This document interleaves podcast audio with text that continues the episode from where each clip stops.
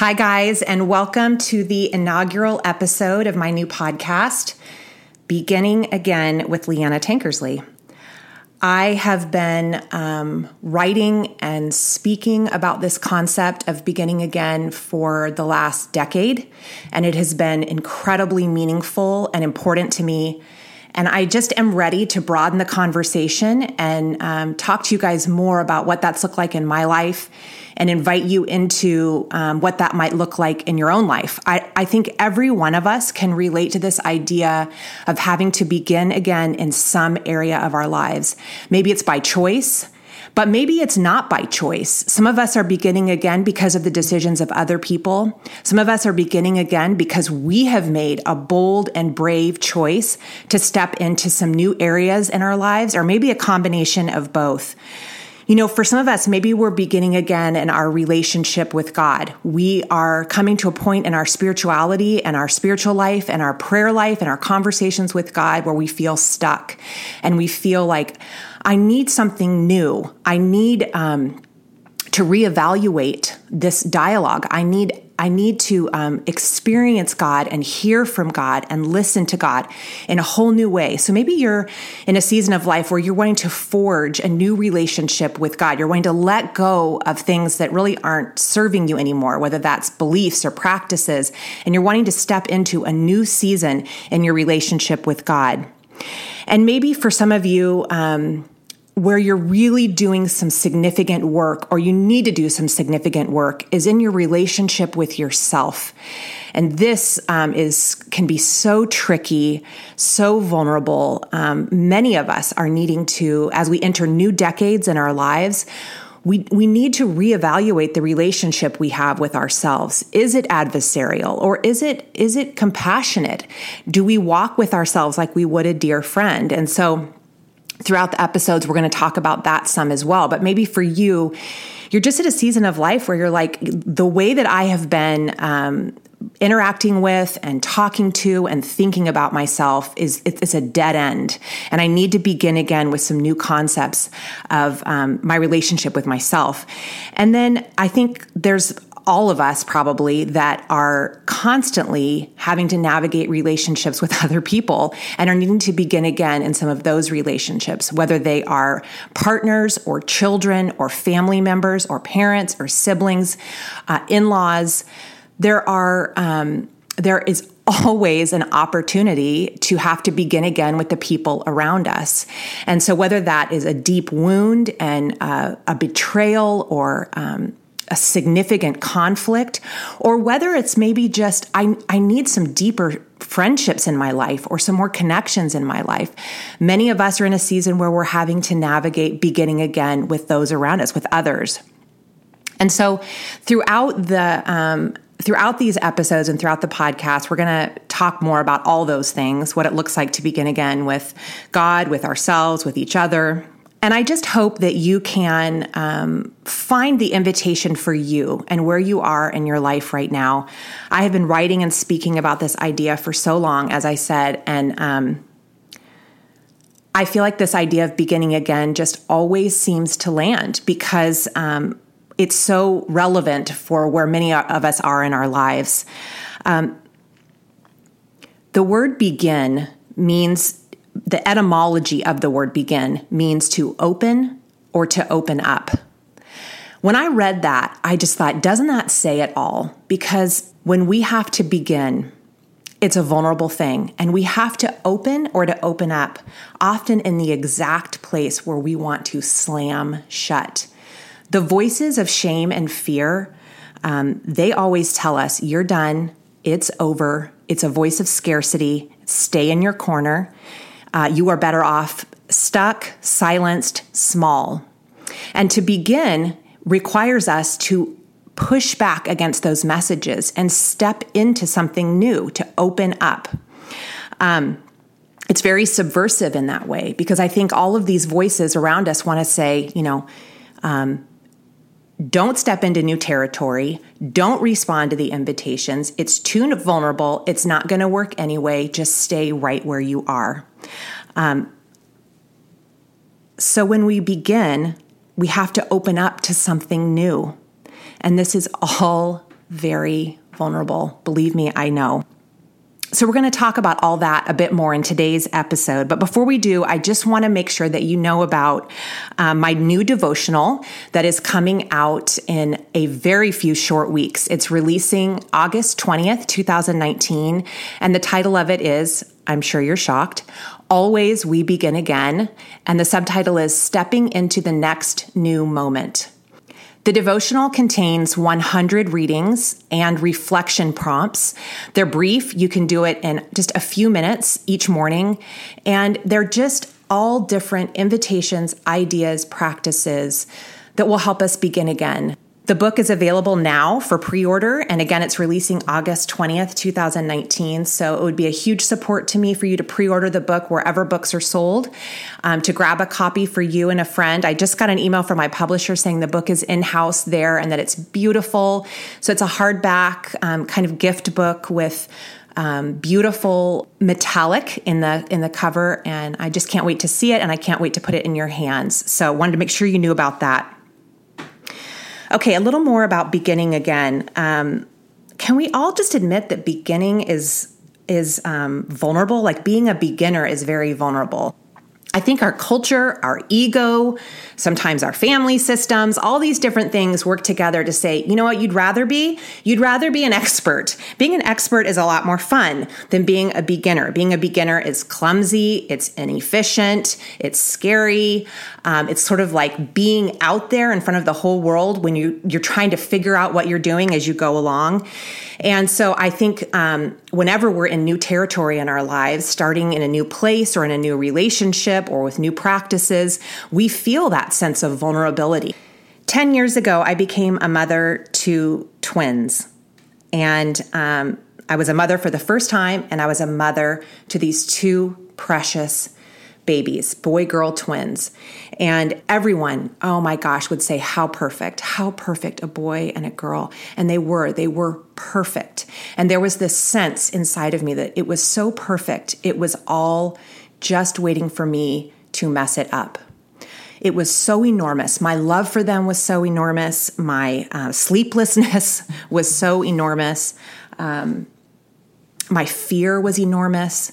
The pile of Diet Coke cans uh, sitting beside me was enormous. Um, it was so perfect. And I just, I just had this sort of burning question in the back of my head the whole time. Am I adequate for this?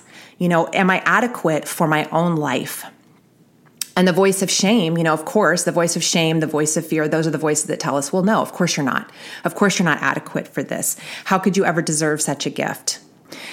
And so I found myself paralyzed uh, here and there, ever so slightly, hardly worth mentioning, um, because all this was going on while I'm trying to take care of these kids and while I love them so much and while I'm trying to launch into motherhood um, for the very first time. And shortly after they were born, in the midst of a lot of this paralysis, I read this beautiful sentence from the monk Saint Benedict. And it was just these four words. He wrote, Always we begin again. And um, I just sat there and I looked at those four words and I knew they were for me and I knew they were for me in that moment. And they were not just a line for me to read out of a book, but they were a lifeline for me in my life at that moment. And it was just a, a reminder to me that there is always a hand reaching towards you. There is always grace available. And there is always a chance to begin again. It is never over. We are never done for. We are never stuck. That there is infinite opportunities to step into the next new moment. And this just broke down my, my day and my mind and my thoughts and my behavior into, instead of, am I going to succeed at loving these children and caring for them, or am I going to fail? Which is a horrible place to put yourself, right? It broke that down and it said, you know what? We are moment by moment uh, loving, surrendering, feeding, sleeping, caring for these children. It's a moment by moment thing, which all of life is. It's not these grand sweeping questions of, am I failing or am I succeeding? It's beginning again, over and over and over again. like a practice, like a discipline. So I've carried these words around with me ever since, and um, they've just served me. And I want to tell you a, a brief example that maybe some of you can relate to. So, you know, I am not one of those mothers who is um, highly gifted at taking care of all of the paperwork and flotsam and jetsam that comes in the house behind my kids every day. Um, some of you are like extraordinary at this. You have um, file folders, you have a labeling machine, you have hooks and compartments and bins, and everything is labeled and has a proper place to be put away. And um, I just don't speak that language, and I need you to come to my house if that's one of you that's listening. But um, that is just, it's like, I, I don't know. I just, I can't quite ever Um, get myself together in that area. So I was particularly proud of myself when recently uh, my older two, the twins, they're now ten, came in the door and um, and they said uh, they put some papers down on the on the um, counter after school, and um, they said, "Oh, our school's doing this food drive, Mom, and we should participate." And and I knew that if I hesitated for a second, that um, this opportunity would be completely lost. So I said, "Okay, let's do it. Let's do the food drive." So I um, I picked up the paper and I I looked at what they were trying to collect, and and I said, "Let's just do it right now, and we'll drive it right back over to school." Okay, great. Everybody's on board. So I go to the um, I go to the pantry, and in the pantry is, um, uh, you know, well, first of all, first of all, I see this huge Costco jar of pickled beets kind of staring at me from the back of the pantry. You're walking the aisles of Costco, and, and all of a sudden you come across, you know, this double jar, two glass jars saran wrapped together of pickled beets. And you're like, "Thank you, God. Thank you. Pickled beets. Like, how awesome. I can think of so many things I can do with pickled beets. What a gift. What a creative gift. Okay, I'm going to grab that." And then by the time you get through the first jar of pickled beets, you can't even look at another beet, and nobody in your family uh, is with you anymore. And you put that second jar in the back of the pantry, and it just sits there, and it kind of mocks you, you know, for some time, for months, maybe even, um, you know, for example. So I open my pantry, and there's that second jar of pickled beets just looking at me. And I said, "You know what? I think somebody out there would really enjoy a jar of pickled beets." So I grabbed that and I put it in the bag, paper bag. Then I get um, some cans of beans, cans of corn. I find some nice boxes of tomato basil soup that were left over. And I put these in the bags, and I say, "Okay, let's do it right now. Let's go back down to the car, and let's take it back to the school and um, have this good deed done for the day," right? So at this point, the kids have already scattered, and I'm trying to yell for all the kids, "Okay, let's go, everybody. We got to go back to school and drop off the, the donations." And so, you know, at this point, it's like I'm trying to herd the cats back to the car, and it's like, you know, all of a sudden we just don't own shoes. There are no shoes. No one has shoes. I'm wearing flip-flops, but not not anyone else can find a single shoe. Okay, who cares? Just come on, come on, let's go. And I'm herding the cats down from the house. I go down to the driveway, I go down to the minivan, I set the bags down to open the back of the van, and at that very moment, there is a blood-curdling scream from back up in the house. I go running back to the house, and um, all the other kids that are around follow me, and I find a child who is screaming as if her arm has spontaneously detached.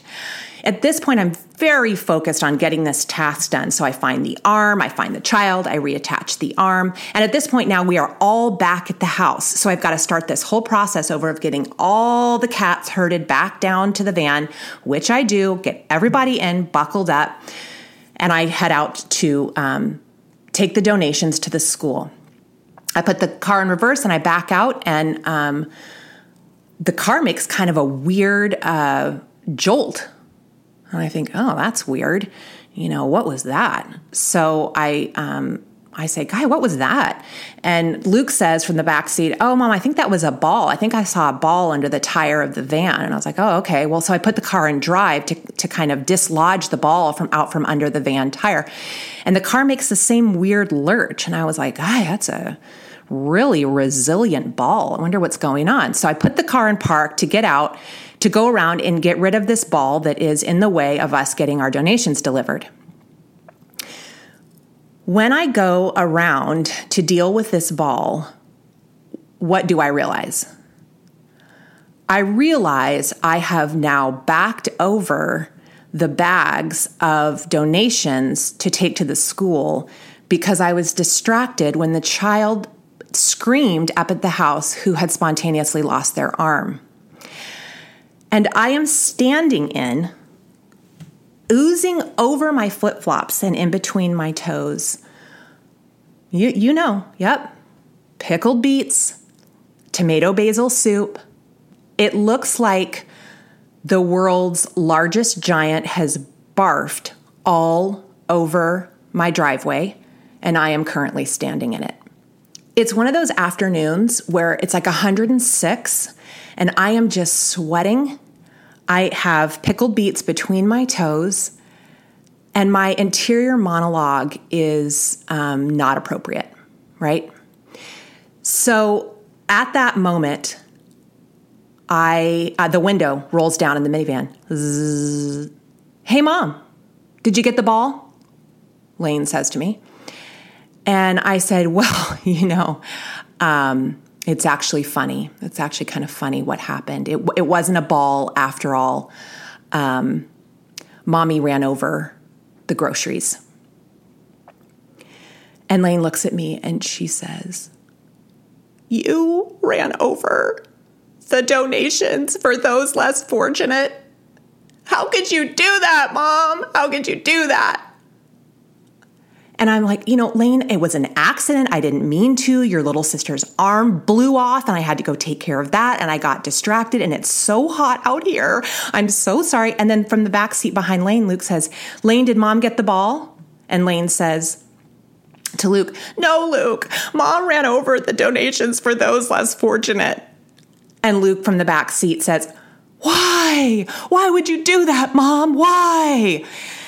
So now all the kids are, um, you know, rending their garments and gnashing their teeth because I have um, run over the donations for those less fortunate.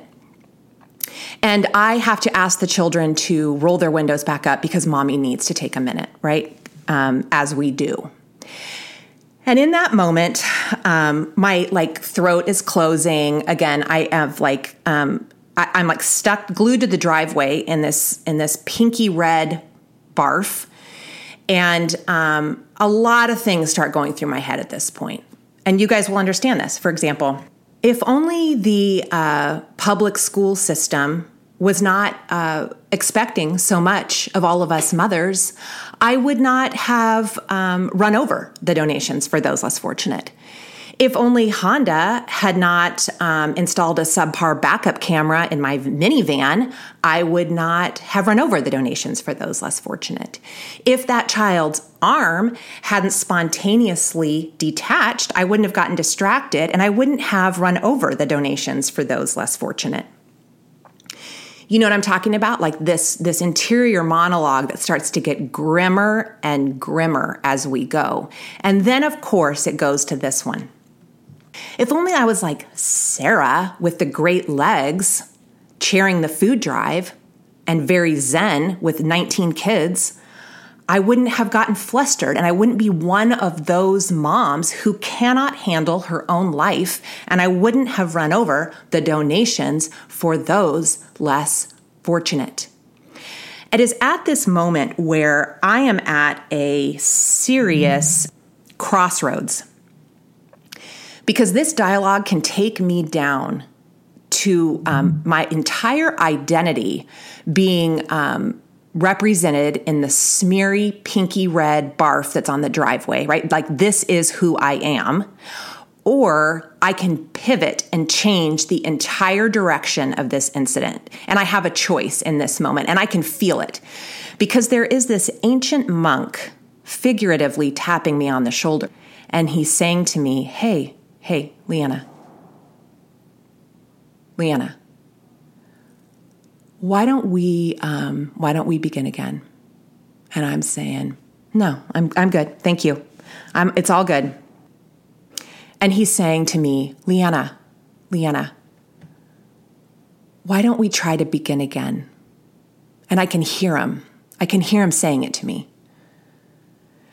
And I realize in that moment, and so many moments in life, I can let what is happening around me, the chaos, the frustration, the anger, the self-loathing, take me down, or I can receive the hand that is reaching for me and I can begin again. And I can start in a new direction. It's a possibility, but I have to open up to it, right? Like we talked about, to begin means to open up. I can slap the hand away and say, no, that grace is not for me. I don't think you saw what's going on over here. Or I can reach back up and I can take it and I can say, thank you. Thank you. Yes, let's begin again. Because the other option is taking me nowhere good, nowhere good at all. So I take a deep breath because that's often what helps us begin again. The very first thing we need to do is drop our shoulders because they're up to our ears, right? And anxiety and fight and flight, drop our shoulders, take a deep breath and say, okay, okay, we're going to begin again. And we keep breathing because the breathing is what actually helps us keep stepping into the next new moment and keep going. I get back in the car. I say, okay, guys, uh, well, we're going to have to begin again. So let's go to the grocery store and let's each pick out a few things that we can take uh, to donate to the food drive at school. And let's do it together. And let's do it now. And the kids say, okay, mommy, okay. And I said, and I'm sorry, I'm sorry. I ran over our donations and let's, uh, let's try it again. And we move on. Right? And later I've got to come back and I've got to hose that mess off the driveway and I have another opportunity to go totally south. But in that moment and in the moment subsequent to it, I I see that um, the better option is always, always grace. Always. And here's here's something else I just, I want you to know that sometimes what we believe is the literal and absolute end is often just a beginning. I love the words from Barbara Brown Taylor. She says, new life starts in the dark, whether it's a seed in the ground, a baby in the womb, or Jesus in the tomb. New life starts in the dark. I think that is gorgeous. We can find ourselves in the complete utter darkness and say, this is the end. I am standing in the driveway with pickled beets between my toes. Like it's over for me, right? But these are the seeds for new life when we are at the end. It's new life and new growth and a new invitation to say, what if I could come alongside myself in this moment where I want to turn on myself? What if I could be a friend? What if I could reach out and accept that grace? What if I could open up to the possibility that it's all going to be okay? It's okay. So if you are in a situation right now where it seems dark, and in subsequent episodes, I want to talk more about this and more about what's going on in my own life and how there has been a significant season of just groping around with not a lot of light. And how I see, though, that um, this is the time where something new is starting, where something new is being planted, where something new is taking root, and it is sacred, even if it is not easy. The other day I was um, typing, you know, writing on my computer, and I wrote, I typed the word um, scared, what I thought was the word scared, and I went back and edited what I was writing. And what I realized I had done was I had transposed the C and the A in, in the word scared.